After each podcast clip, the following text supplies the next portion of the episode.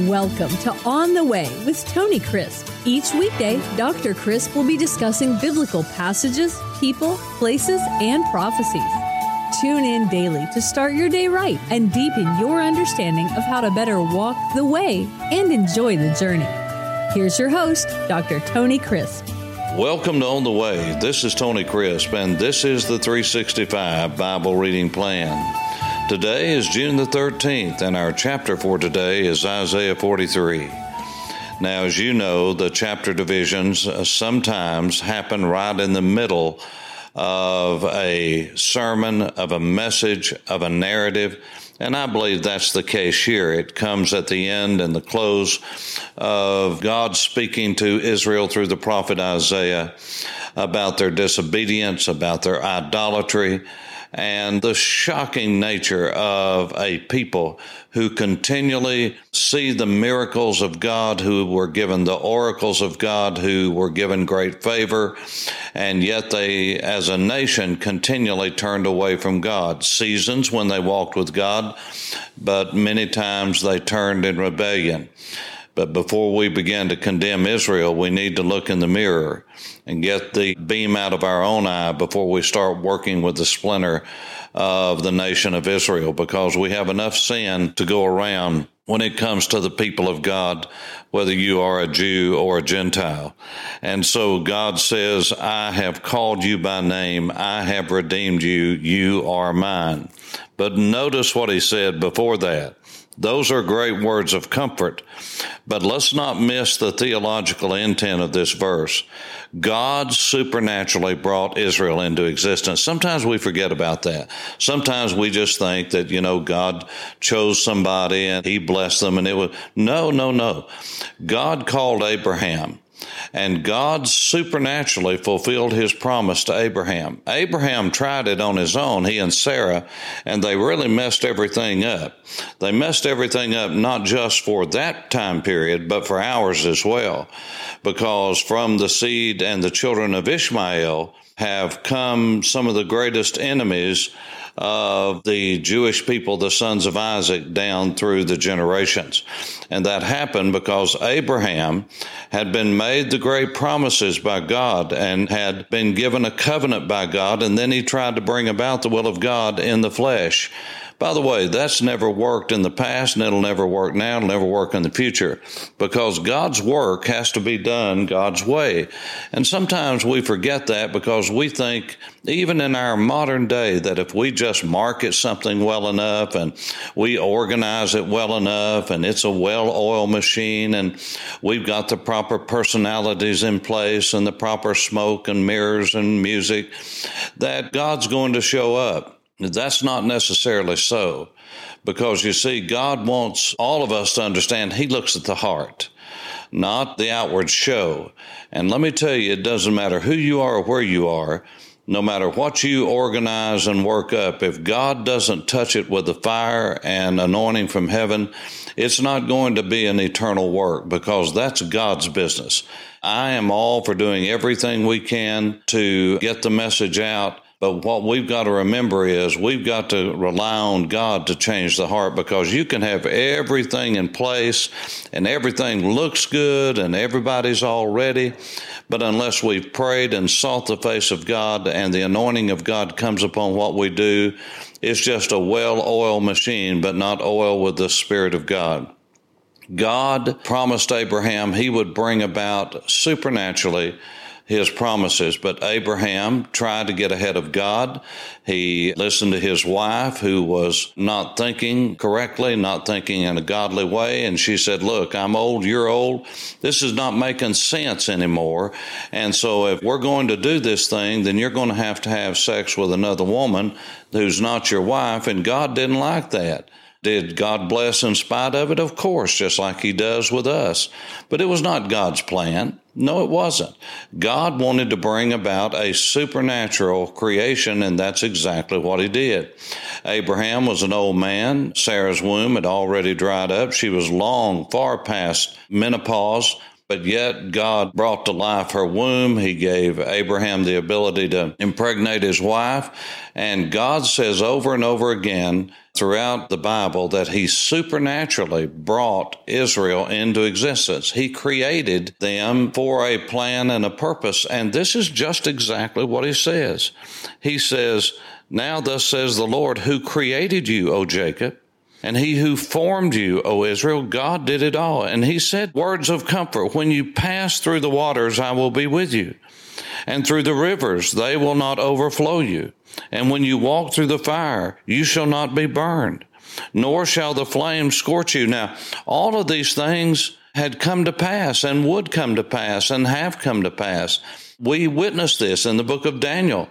I mean, uh, three men, Hananiah, Mishael, Azariah, better known as Meshach, Shadrach, and Abednego, were actually thrown into a kiln, into a furnace, and uh, the fire did not hurt them, just as God promised. He said, For I am the Lord your God, the Holy One of Israel, your Savior. Those are some identifiers there.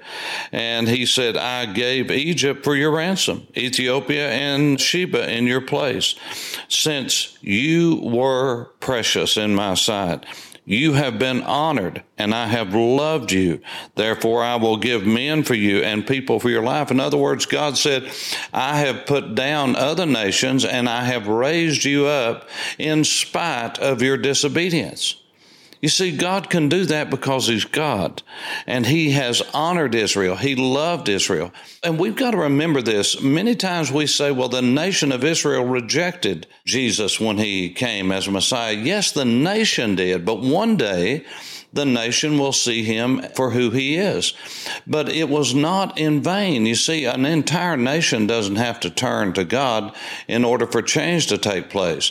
God took 12 men and with their witness, their testimony, and what happened in his divine supernatural enabling, you see, he supernaturally brought the church into existence and he supernaturally empowered them and enabled them, filled them with the Holy Spirit, baptized them into the body of Christ, and they became a mighty army that shared the witness of Jesus and his substitutionary death, his burial, and his resurrection, all in fulfillment of the scriptures.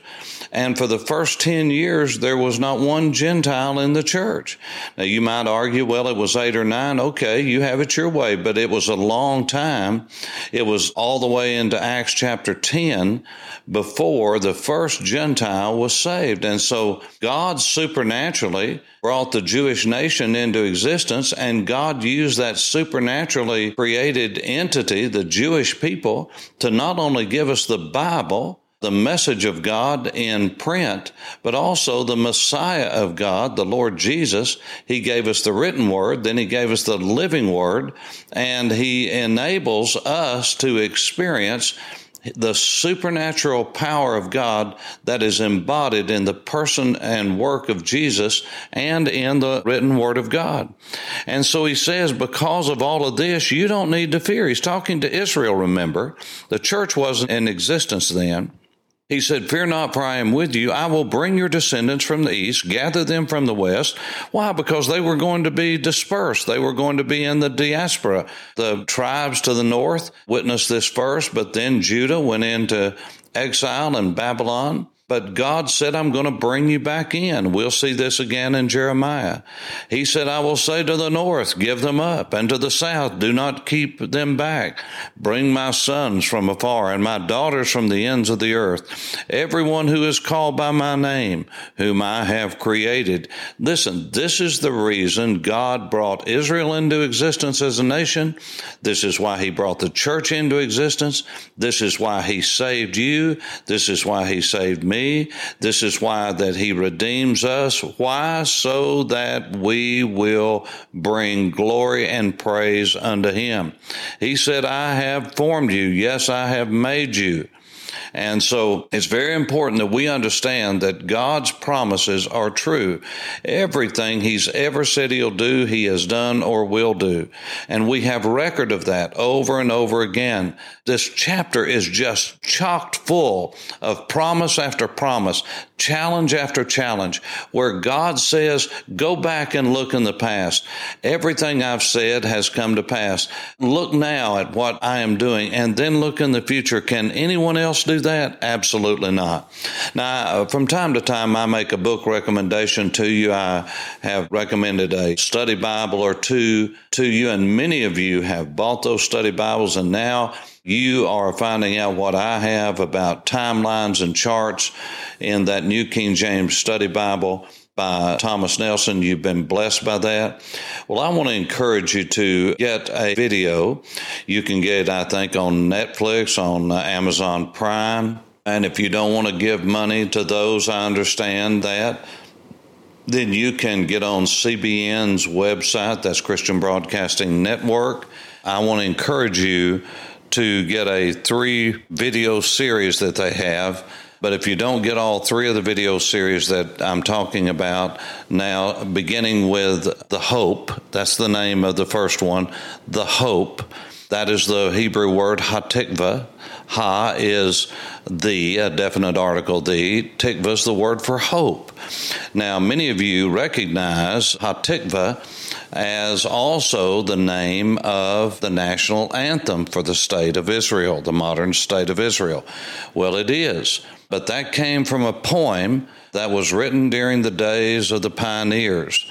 A man in uh, Rishon LeZion, which the very name itself means the first to Zion. It's right out of the book of Isaiah. They named the city the first to Zion, out of a passage in the book of Isaiah that said, We are the first to tell Zion of the good news from that Rishon LeZion, which is a city on the coastal plain near Ness Ziona, outside of Tel Aviv, near Rehoboth. The Hatikva uh, was a poem that was turned into the national anthem, was put to music. It was at Rishon LeZion that you had Ben Yehuda that took the language of the nation of Israel, Hebrew, and made it into a modern language. And he brought in words from all the countries where the people had come from, modern words and ancient words, and created a script, a modern script that's taught in the schools here. But it's the ancient language of Hebrew updated and made modern because any nation has to have a language, a language that's their own, distinct, to help with the forming of the culture. And that was first done in Rishon LeZion, just like Hatikva. Now, the reason I say that is because the name of this video that I want to encourage you to see, download, look at it on these various channels and avenues, is done by Gordon Robertson the son of Pat and CBN. It is an excellent movie. Now, I teach a course that I developed called The Rise of Zionism from 1880 to the present day. And in that course, one of the requirements, whether you're doing it for associates, bachelor's, or master's credit, you have to watch this movie. And the reason is it is filled with history, and the video is done in a tremendous way. Gordon Robertson, his producers, did a great service to the Gentile world and the Christian world, the followers of Jesus, by giving us insight into that. Now, another reason in connection with this particular passage and this chapter is because at the beginning of the movie, this is quoted. Now, this is a full production of about two hours. It is a dramatic, almost like a docu series, just a couple hours of it. It is a tremendously educational movie, and CBN blessings on you that you've used the expertise and production and technology that God has blessed you with, and you've blessed us all. And may the Lord increase you over and over again. So I want to encourage you to do that. But as you read through this chapter, read it all the way through, and I would encourage you to read it again because God says, I have formed you, I have chosen you. Yet he said, when he comes to verse 22, You've not called upon me, O Jacob. You have been weary of me, O Israel. You have not brought me the sheep for your burnt offerings, nor have you honored me with your sacrifices. I have not caused you to serve with grain offerings, nor wearied you with incense. You have brought me no sweet cane with money nor have you satisfied me with the fat of your sacrifices. But you have burdened me with your sins. You have wearied me with your iniquities. And then he said something that's just amazing. In spite of all of this, he said, I, even I, am he who blots out your transgressions, your trespasses, your stepping out of bounds over and over again. And I've not done this for your sake, but look what he says in verse 25. I have done that for my own sake, and I will not remember your sins. This is a tremendous passage on the God of heaven saying, I have reached out to you. I created you. I've made you. I've blessed you. I've graced you. I have given you all and everything far above anything you could ever imagine. And yet, you have rejected me. You've called upon me for stuff, but you have not worshiped me properly as we agreed that you would and that you agreed that you would. But he says, I have blotted out your sins and I have done that for my own sake and I'm not going to remember your sins. Now, please don't begrudge God doing that to anyone. I'm so grateful to God that He forgives those who are Jews and He forgives those of us who are Gentiles. When we repent and turn to Him, God in His great mercy walks with us on the way and he brings us back to himself. And maybe it is that God's calling you today. God's been speaking to your heart. It's not just this podcast. God's been dealing with you. He's trying to draw you back to himself. Say yes to him and turn from whatever it is that's separating you between you and the Lord where you cannot have fellowship with him.